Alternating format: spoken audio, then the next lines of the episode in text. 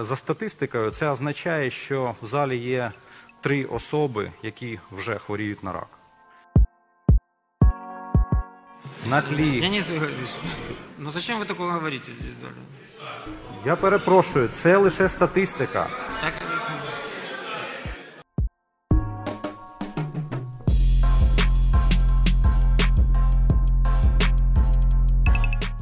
Я буду на том языке, на котором я, как говорится, лучше и уверенно себя чувствую.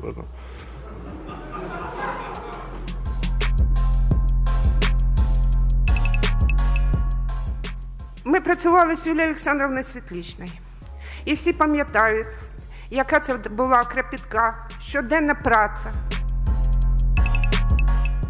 Але з тридцяти амбулаторій у дві тисячі вісімнадцятому році, які почали будуватися, п'ятнадцять лише завершено. Ви кажете неправду. Любий депутат, люба людина може перевірити. Ви зараз омануєте депутатський корпус. Весь. Привіт усім! Мене звати Таня Федоркова. Це подкаст «Зун Політикун», в якому ми разом з політологинею Юлією Біденко обговорюємо політичні події. Цього разу на зв'язку з нами харківська журналістка Олена Павленко, яка часто висвітлює місцеву політику, зокрема в виданні «Харків Тодей». Друзі, усіх вітаю! Доброго дня! Вітаю! Що запам'яталося на цьому тижні? Давайте розпочнемо з сесії Харківської обласної ради.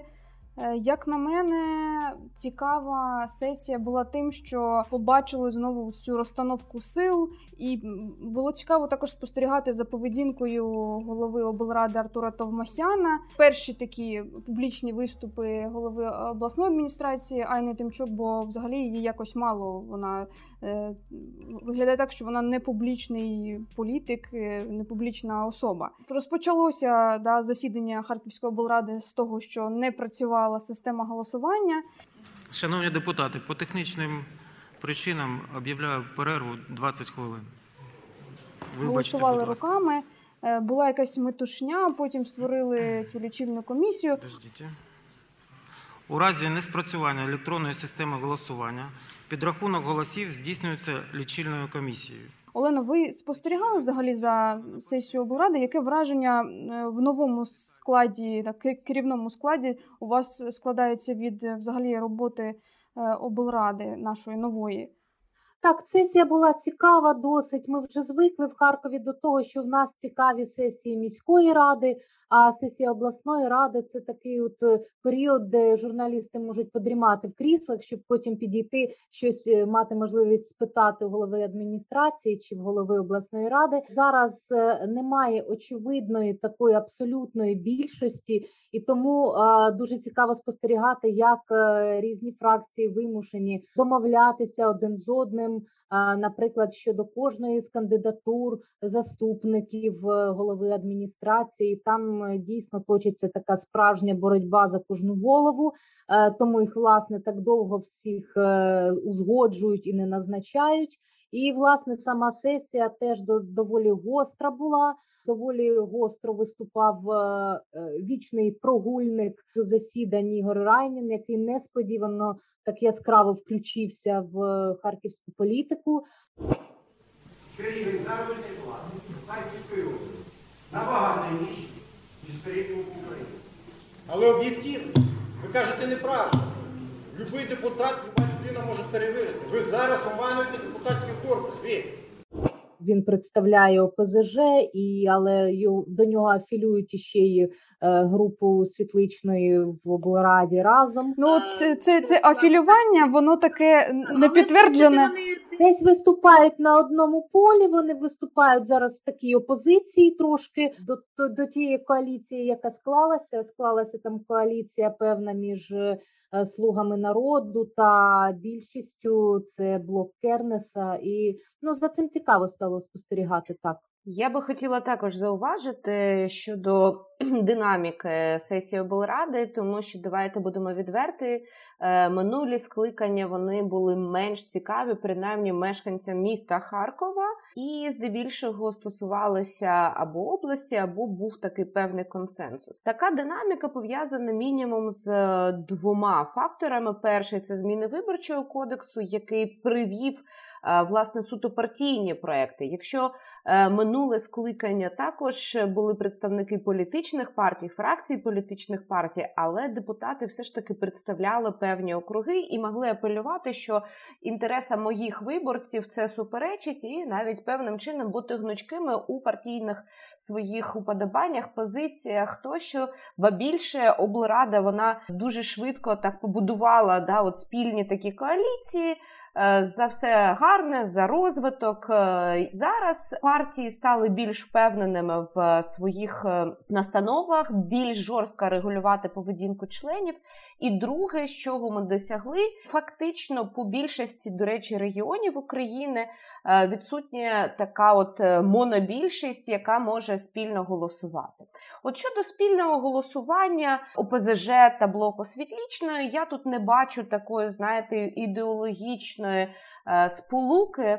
Чому? Тому що дуже різні люди все ж таки в цих фракціях, і це скоріше співпадіння, яке пов'язане з їхнім голосуванням щодо затвердження виконання програм, яку здійснила вже попередня і діюча адміністрація. І тут скоріше лунали голоси прихильників колишніх губернаторів Райніна та Світлічної, які виступили в піку діючій владі і дуже критикували двадцятий рік, і що за них все було краще зроблено. Тобто, на мою думку, тут скоріше таке от тимчасові персональні амбіції взяли гору, ніж прогнозована така от е, родина політичних партій, як дехто вважає. Тобто те, що от їх на цій сесії, на конкретній цій сесії така спільність, коли вони голосували проти, виступали проти прийняття цієї програми звіту про виконання соцекономрозвитку. Депутатка Ольга Львова, яка розкритикувала в цю програму «Велике будівництво»,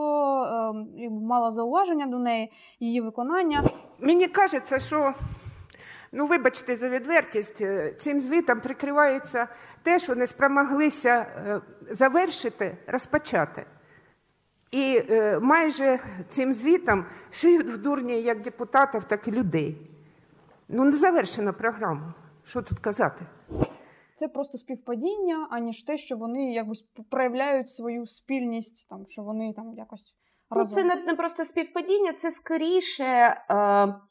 амбіції колишніх губернаторів, які навіть колись співпрацювали разом. Тобто, як же ж не штурхнути наступника? А що скажете про те, що нова голова обладміністрації повертає старих чиновників в свою команду? Тих, що були звільнені за Олексія Кучера, тепер вони знову повертаються.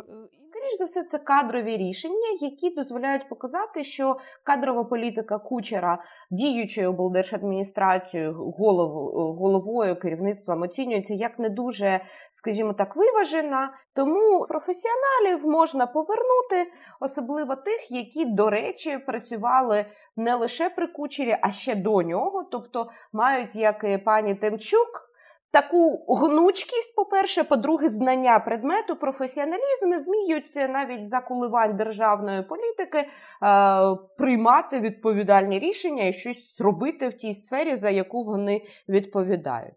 А насправді голова адміністрації – це ж не щось таке у вакуумі, вона залежить від дуже багатьох чинників і на неї впливають дуже багато політичних сил. Як ми вже говорили раніше, зараз в обласній адміністрації, в обласній раді немає такої от абсолютної політичної більшості. Між багатьма політичними групами точиться певна така позиційна боротьба. І кожна з цих політичних груп хотіла б бачити свою людину на посаді заступника обласної ради і на посаді заступника, е, заступника голови обладміністрації. І це все відбувається дуже повільно, саме тому, що, наприклад, е, жодне рішення адміністрації адміністрації не буде підтримане до тих пір на сесії обласної ради, поки не будуть призначені певні люди. Ну, я особисто чула від, від депутатів обласної ради таку от історію. І тому е, дуже багато з цих призначень будуть компромісними рішеннями між багатьма, кількома політичними фракціями. Да, я би хотіла продовжити, що, в принципі, пані Тимчук, вона ж з одного боку є не такою вже і чужою для Харкова, але вона прийшла з іншого регіону, тому спиратися вона може здебільшого на тих людей, які тут же зарекомендували себе, які тут же працювали, які скоріше можуть бути лояльними більше справі, ніж орієнтуватися стовідсотково на певного, знаєте, там, хазяїна, господаря. Тож, мені здається, що тут було також зумовлення, ну, навіть не лише потурання бажанням політичних груп, а ще і такий відбір або рішення, яке мотивовано саме от якостями, якими вона хотіла бачити в людях навколо. От той епізод на сесії, коли блок Світличної якби розкритикував, сказав, що був провальний рік, я так розумію, що натякаючи саме на роботу Кучера, «Слуги народу», і Айна Тимчук відповіла, попри те, що вона взагалі якби осторонь від цих, ну, здається так, що вона політично хоче бути якби нейтральною, хоче залу сесійну об'єднати, ну такі вона посили давала, коли тільки її призначили. Вона сказала, що я не хочу вам опонувати, але тут вона проявила таку свою якби відповідь. Да? Вона сказала, що давайте згадаємо ті старі амбулаторії, які не добудували до засвітличних. Хочу опонувати. Ну, багато об'єктів було розпочато у вісімнадцятому році, дев'ятнадцятому і не завершені. Тому я не хочу коментувати зараз цей виступ і це, думаю, рішення депутатів, але з тридцяти амбулаторій у вісімнадцятому році, які почали будуватися, п'ятнадцять лише завершено. І ось сьогодні ми будемо приймати рішення, ви будете приймати рішення щодо їх завершення. Їй треба чимось опонувати своїм, так би мовити, політичним суперником, і це було очікувано, що вона не буде просто мовчки їх слухати.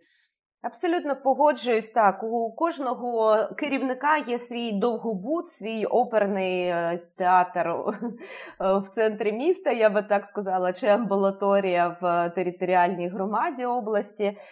Тому це було просто намагання поставити на, скажімо так, на певне місце тих, хто висловлює не, неприємні для затвердження програми речі. Але от чим відрізняється, мені здається, пані Тимчук, тим, що вона орієнтована на результат. Тобто вона не намагається занадто входити в ці е, клінчі е, діалогові, і їй головне, щоб навіть при такій несхвальній позиції фракції колишніх керівників ОДА програма була затверджена і Рада рухалася далі, де вона могла вже уособлювати ту політику, яка буде проваджуватися в регіоні наступного року. Мені ще здається, що вона продовжує розбиратися взагалі з ситуацією. Вона і тоді, коли її призначили, говорила, що зараз потрібно мені розібратися в бюджеті, що там, як, куди направляти. Тобто потрібен же час, щоб зрозуміти, хто коли на що там витрачав гроші. Наприклад, проблеми Лозової взагалі, здається, не було озвучено, що там зараз багато днів поспіль водопостачання з перебоями, велика аварія. І, і коли спитали у Тимчук з приводу цієї ситуації, вона якби так побічно відповіла, що буде на облраді наступній е, виділятися гроші, але збентежило, що ну, на, насправді величезна проблема в Лозовій. Люди пишуть, телефонують, а, а от голова адміністрації про це не виходить, не говорить. Ну, вона ж взагалі мало виходить і говорить. Я вас, як журналістів, дуже розумію. Тобто тут відкритість і налаштованість на спілкування з медіа, вона не така велика вже. Тому я вас а розумію. Як ви думаєте, от я коли теж про це розмірковую, мені, як, якби я не була журналісткою, мені б, мабуть, було і краще, як, якби я і не знала, як звати того губернатора, якщо все добре в регіоні, якщо немає проблем, щоб мені жити нормально, да, як там кажуть, коли порівнюють Україну з західним світом, що вони навіть там не знають, як мера звати, або там ще ну, когось. Скажімо так, українська громадська думка, вона трошки не має довіри, да, і вона завжди дуже центрична. Я би навіть сказала, от центрально налаштована, децентралізація, вона вже вдається як реформа, але вона ще не війшла в свідомість людей, що знати своїх депутатів на міському рівні буде набагато важливим питанням, ніж знати там поіменно, хто з ким листується і на яку тему у Верховній Раді, з якої фракції. Але в нас через національні канали, через увагу соцмереж до таких центральних постатей місцева політика сприймається як щось другорядне. Це по-перше. По-друге, свідомість є трохи інерційною. Тобто люди починають, скажімо так, оцінювати, ідентифікувати політичних суб'єктів, на відміну від журналістів, політологів, далеко не одразу. Я от спілкувалася зі своєю кумою, і вона намагалася згадати, а як от казала ця от жінка з дивним ім'ям, як її там. Да? Ну, тобто, ця людина а, насправді також про Світлічну, про Кучера. Вони почали також казати, ну, десь після мінімум трьох-чотирьох місяців на посаді. Я хочу ще згадати голову облради Артура Товмасяна. Складається таке враження, що поки що він не розібрався з процедурних питань, бо він там плутає, що треба за основу, потім в цілому. Написали, що він там був на сесії облради з навушником, хтось йому там підказує, але він це спростував. Потім після сесії колеги питали, каже, що це для того, щоб, можливо, йому хтось подзвонить. І він сказав, що на зв'язку тому перебуває. Але оця поки що історія про те, коли були сесії за часів Чорнова, і, і тоді все йшло як по маслу.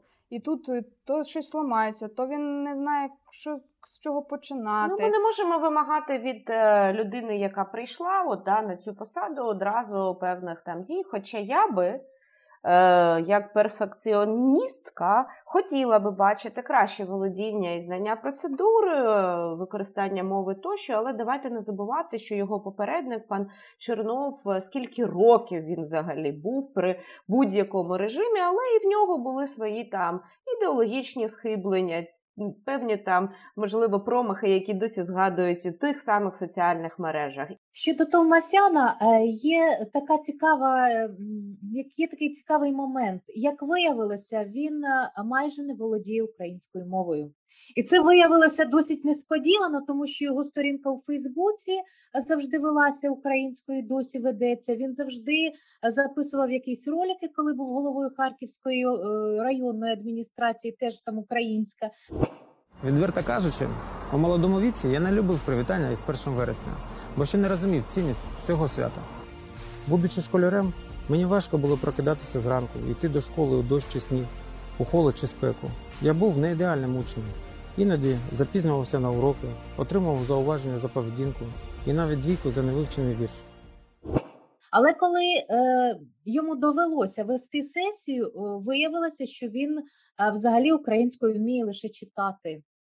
Він не може сказати нічого від себе без, без певної підказки, тому і це, я думаю, його ще трішечки ну, так гальмує. Він е, має м, тримати біля себе купу цих записників, аби е, хоч щось сказати, те, що він хоче, хоче висловити, сказати це українською, а не російською, як він звик.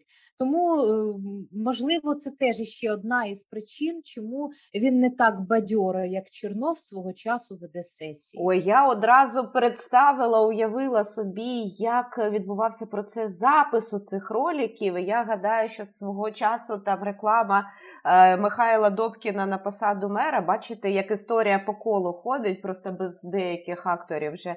Да? От, і, і я просто не заздрю технічному персоналу, але ну, давайте якось будемо трошки толерантними, і е, я розумію, що це велика проблема для Сходу України, і якщо людей цькувати, це навпаки може мати зворотні ефекти, і гадаю, що за п'ять років у наступній каденції вже все буде по-іншому, і ось ця історія з виключенням депутата. Е... От давайте до неї перейдемо. Да, нагадаю, що е, фракція Європейської солідарності е, у Харківській обласній раді вирішила виключити з фракції е, депутата Олександра Дорошенка після того, як він не зміг виступити українською мовою на сесії, і коли йому зробили зауваження, він сказав, що продовжуватиме російською, чим обурив депутатів Європейської солідарності, а всі інші почали сміятися. Как мы знаем по практике, лучше не мешать. Я думаю, чтобы у нас и агропромышленный комплекс, и другое бы развивались лучше. Вопрос. М? Я буду на том языке, на котором я, как говорится, лучше и уверенно себя чувствую. Ну, насправді фракція ЄС, керівництво цієї фракції було поставлено в таку безвихідну ситуацію. Вони мусили зробити якийсь такий гучний жест, і їм, власне, не залишалося нічого, крім як публічно присварити або публічно вигнати свого члена, тому що кількома днями, тижнями раніше на сесії міської ради депутати тієї ж такої ЄС облили Лесіка водою, депутата від О П З Ж, за те, що він не захотів переходити на українську мову. І е, коли е, власний депутат поводиться так, як поводиться депутат від ворожої, начебто такої е, партії, то тут уже сказав А, то кажи й Б, треба було щось робити. А насправді щодо того, що армія, мова, віра, так, на якомусь такому вищому партійному рівні це, можливо, і є таким гаслом для партії, але, на жаль, на місцевому харківському рівні в нас немає ідеологічних фракцій. Всі ці фракції збиралися, скажімо так, збору по сосінки. Туди війшли люди, які е, дуже часто досить далекі один від одного з якимись ідеологічними переконаннями, або взагалі не мають ідеологічних переконань, а, наприклад, знаходяться в непоганих стосунках з лідером фракції, скажімо так. І тому, е, тому так, так трапляється, що е, іноді е, якийсь обласний рівень чи міський рівень може йти е, всупереч е, якомусь столичному рівню е, партії, якимсь, якимось їхнім е, основним гаслом. Олена, хочу вас трошки поправити. Ми е, передивлялися кадри сутички на сесії міськради і зрозуміли, що водою Лесіка обливав Фрайкор, але ЄС там був все одно. Да. За гарячої підтримки ЄС. Так, а є було наряди з водою під ноги. Так, і навіть Лесик там сказав, що його ногою вдарив хтось з ЄС, Ігор Пушкарьов, депутат. Так. Сам Пушкарьов каже, що це неправда, але тим не менше це не суттєво в плані того, що вони їх підтримували, це точно. От який можна висновок зробити з цієї історії? ЄС, це для ЄС що зараз? Це я бачу багато коментарів, що вони засуджують ну саме таки, таку реакцію. Хоча є багато коментарів, от саме на сторінці ЄС, якщо відкрити, там всі схвалюють. Молодці, ви зробили те, що треба, всім наука. Ну, я тоді почну. Тут є два моменти. Перший пов'язаний з тим, що людина обиралася від політичної сили, яка обертається навколо трикутника мова, віра, армія. Да? Тому очікувати того, що твоя поведінка буде сприйнята керівництвом фракції як безневинний жарт, ну не варто. Якщо він був представником О П З Ж, ну, будь ласка, і я думаю, що тоді обговорення просто на фракції навіть не відбулося. Да? Тобто людина знала, звідки вона балотується. Але є і інший момент, пов'язаний з фракцією. Так? Якщо ви перед виборами набираєте людей, які без хвилювання не можуть, скажімо так, згадати жодного українського слова і ще можуть так, ну, трошечки, да, різко відповісти, що «а мені зручно, я буду», то тут же питання до доброчесності самої партії, да, у складанні виборчих списків. Тому що якщо ця людина не поділяє від початку твоїх цінностей як організації, то навіщо було брати? Да? Просту алегорію таку використаю, як в шлюбі. Да? Якщо е, ти створюєш родину з розлученою е, жінкою, не треба очікувати, що вона цнотлива. Так? А якщо ти е, йдеш заміж за людину, яка каже, що це для неї дуже важливо, то не ображайся, коли там перша шлюбна ніч може принести розчарування обидвом учасникам. Так? Ну, тобто тут е, вийшло ну, явно таке, знаєте, з двох боків непорозуміння, яке показує, що, по-перше, партіям потрібно уважніше ставитися до тих людей, які беруть, і брати не лише від спонсорів кампанії ставлеників. Або проводити більшу роботу всередині партії для того, щоб уникати таких моментів.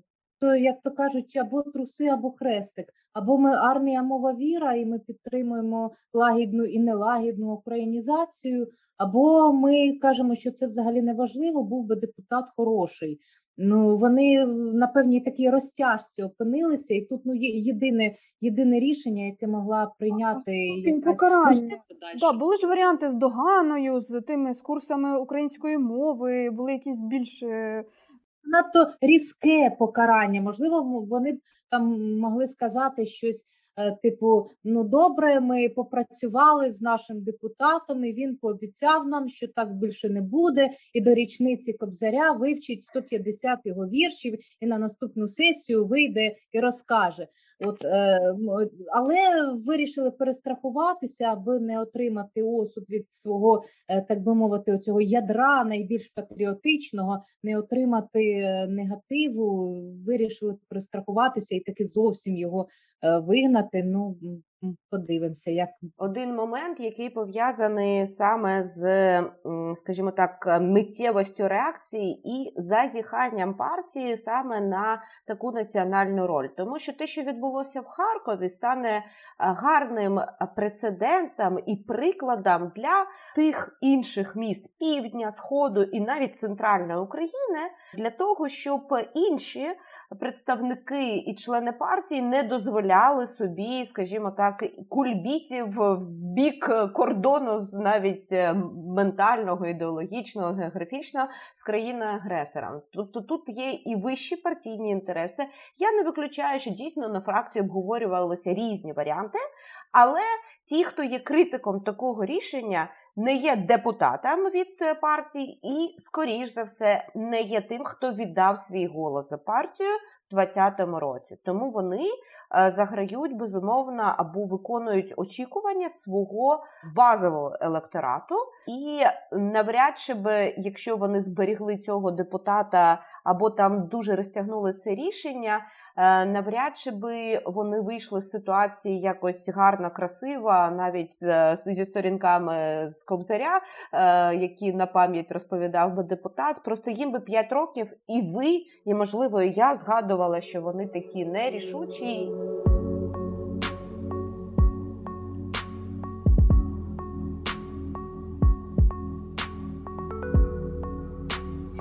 Наступна тема, часу не так багато, це фашизм у харківській школі.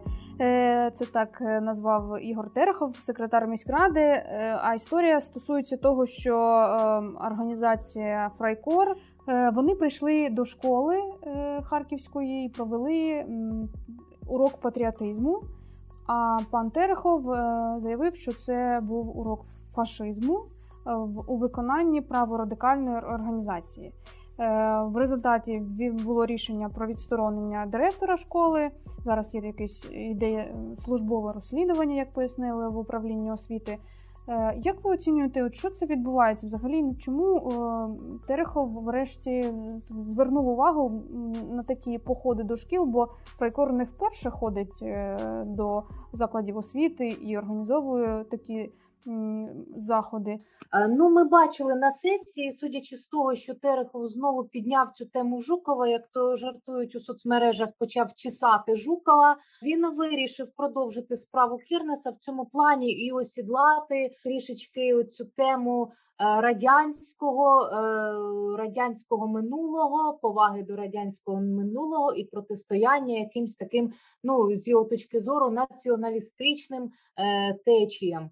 І, певно, він зробив якісь соціологічні заміри і зрозумів, що патріотична громадськість, вона, якщо і буде колись за нього голосувати, тому що не захоче бачити Добкіна на посаді мера, то цієї громадськості дуже мало. Це не той електорат, який може принести йому впевнену перемогу на, ем, на перегонах мерських. Тому він, звісно, звернувся до цієї риторики борця з усім фашизмом, націоналізмом, любителя Жукова, любителя радянської старовини. Я багато років знаю Ігоря Терехова в професійному плані, ще відтоді, коли він працював в адміністрації з Арсеном Аваковим, я можу впевнено сказати, що у самого Ігора Терехова ніяких ідеологічних вподобань немає і ніколи не було. І, в принципі, він не є борцем із якимось нацизмами, фашизмами і так далі. І до певного, до певного часу його це не цікавило, тому що йому не треба було обиратися на посаду міського голови. Знав він про те, що Фрайкор ходить до шкіл чи не знав, ну ми цього не знаємо, але точно він не, звер... не звертав на це увагу і не займався цим питанням. Зараз треба трішечки розшебуршити оцей ядерний ватний електорат, і як це найпростіше зробити, знову витягли з загашників потрьопаного вже досить таки Жукова, ну і треба ще щось підключити, от давайте ми будемо боротися з фашизмом. От. А щодо патріотичного виховання, звісно ж, це не справа Фрайкору, насправді не вони повинні цим опікуватися, цим має опікуватися якимось чином, я думаю, обласна адміністрація, на яку покладено функції впровадження певних державницьких програм на, на обласному рівні, але, на жаль, я з п'ятнадцятого, мабуть, з шістнадцятого точно року е, чітко помітила згортання всіх патріотичних виховних програм у школах наших. Я от хотіла би додати, що дійсно, як людина, яка написала і захистила дисертацію саме по ідеологіях, я би з задоволенням хотіла подискутувати з ініціаторами подібних рішень або авторами подібних висловлювань про сутність фашизму, але боюся, що та хрустальна пірамідка, що стоїть на столі у Терехова, трісне просто від цього, і думаю, що ми настільки у різних всесвітах, що слово «фашизм» для нас абсолютно різні маркери. Але Терехов використовує його як дійсно слово-маркер, який націлений на групу людей, які або досі споживають частково контент російський, або просто ці терміни закарбовані в них радянською, і навіть, що ж там вже якось не згадувати про це, пострадянської школи. Тут є дійсно дві проблеми. Перша, яка стосується електоральної стратегії пана Терехова, яка стає більш такою зрозумілою. Він, навіть судячи з соціологічних досліджень, які принаймні перебували у відкритому доступі, ще дуже рано казати про їхню наближеність до тієї ситуації, яка складеться восени, але все ж таки він зрозумів, хто є його головним опонентом, а його опонентом зараз поки що виступає Михайло Добкін, і тому дуже важливо боротися з опонентом на тому ж самому полі. Скоріше за все, прорахована ситуація, що проукраїнський харківський сектор не об'єднається і звідти не буде гідних опонентів раз, і друге, що от ці потенційні виборці європейського мера, голови, вони просто будуть змушені голосувати за одне з явищ в обличчі, там, обираючи між Добкіним та Тереховим. Проблема виховання в Харкові стає дуже гостра, але її потрібно вирішувати без ось таких передвиборчих кульбітів і взаємних звинувачень, або навіть апеляції, хто де воював, на яких фронтах. Це дуже важливо, я ціную кожного, хто захищає нашу країну, але це не є мандатом на будь-які дії. Тобто можна сказати, що пан Терехов підняв таку велику проблему? Ну він не хотів цього, він, він цього не хотів. Він хотів лейбувати людей, навішати ярлики для того, щоб певні верстви населення сказали, гав-гав, ну, вибачте, сказав, о, це наш, наша людина, давайте краще е, звернемо увагу на нього. Да, і він же ж не запропонував жодного виходу, він тільки сказав, що всі покарані, хто їх допустив, і що Харків не міськрада вне політики, опять знову ж він написав. Ну, тобто... ну, надаючи абсолютно от заштамповані, стереотипізовані, е, повні ярликів коментарі, е, стверджувати, що це поза політикою, і Харків має бути поза політикою, це взагалі, ну мені здається, навіть злочин певним чином проти моралі і здорового глузду. Да? Тобто ти хочеш, щоб твоє місто було повністю поза політикою, повністю, скажімо так, не заангажована, коли ти сам е, чітко встаєш на ось ці маркери і використовуєш ці лейбли.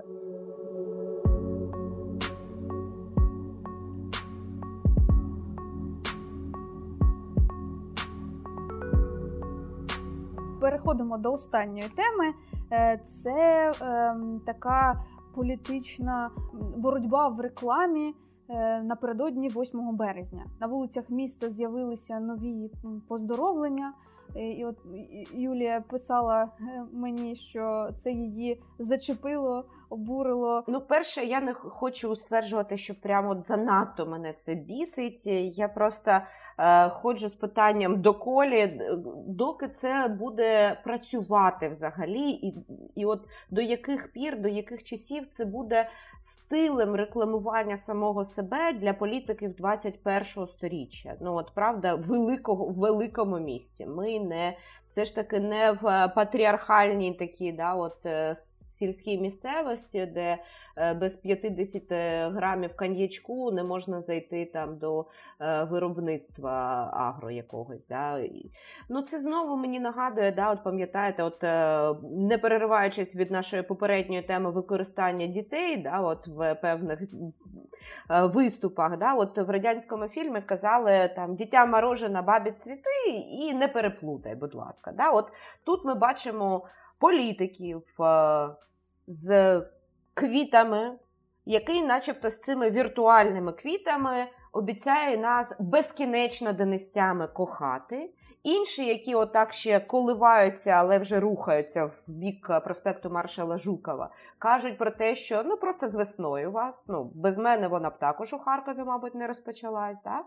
І от е, в мене просто питання, що в головах у людей, які досі от використовують ось ці е, маркери про найчарівних, е, найкоханіших і обіцяють там щось всі зірки з неба, і при цьому не приймають рішення, які б спростили життя більше, ніж половини мешканцям Харкова, маючи на увазі публічний транспорт, який просто не здатний перевозити маму з візочком, да, чи людей, які є з інвалідністю і пересуваються на візках, які е, роблять дуже неприємним прогулянку тротуарами міста.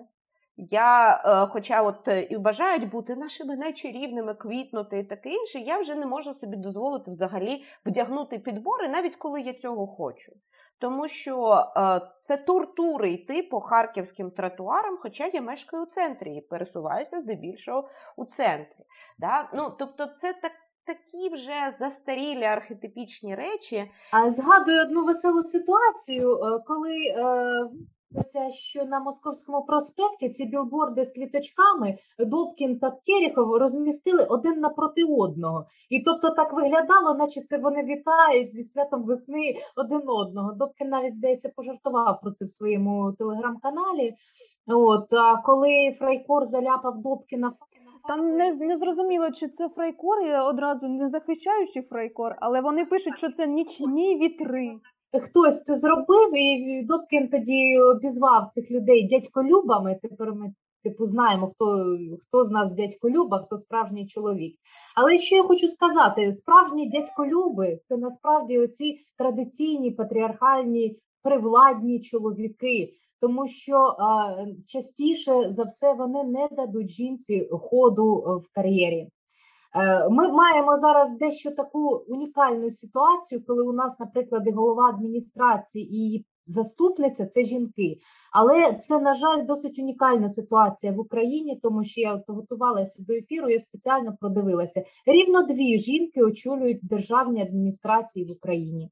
Три жінки очолюють обласні ради.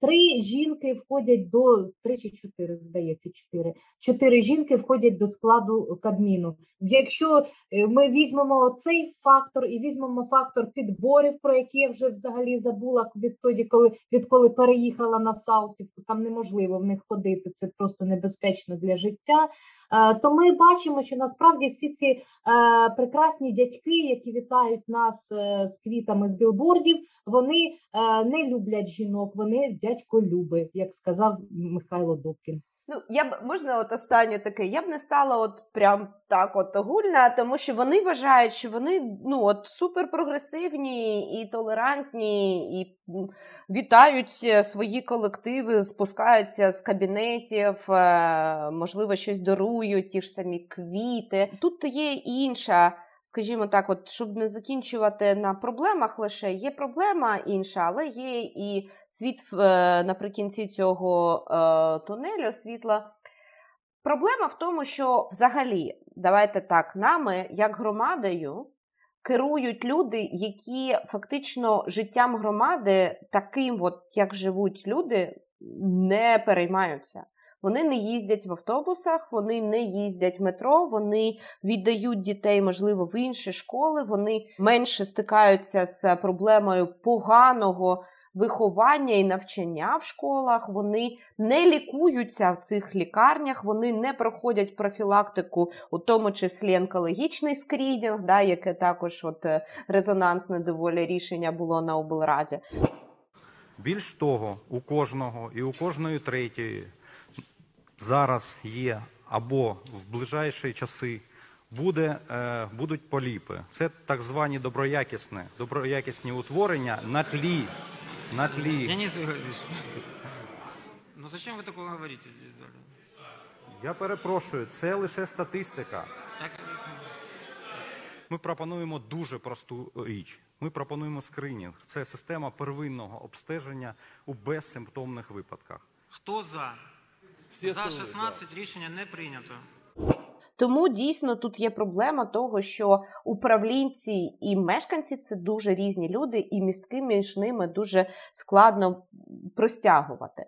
Але це змінюється, і в Україні це змінюється швидко. Тому побачимо за п'ять років новий склад вже мерії і всього іншого. Я сподіваюся, що жінки будуть більш стимульовані йти, у тому числі в оборонну промисловість і політику.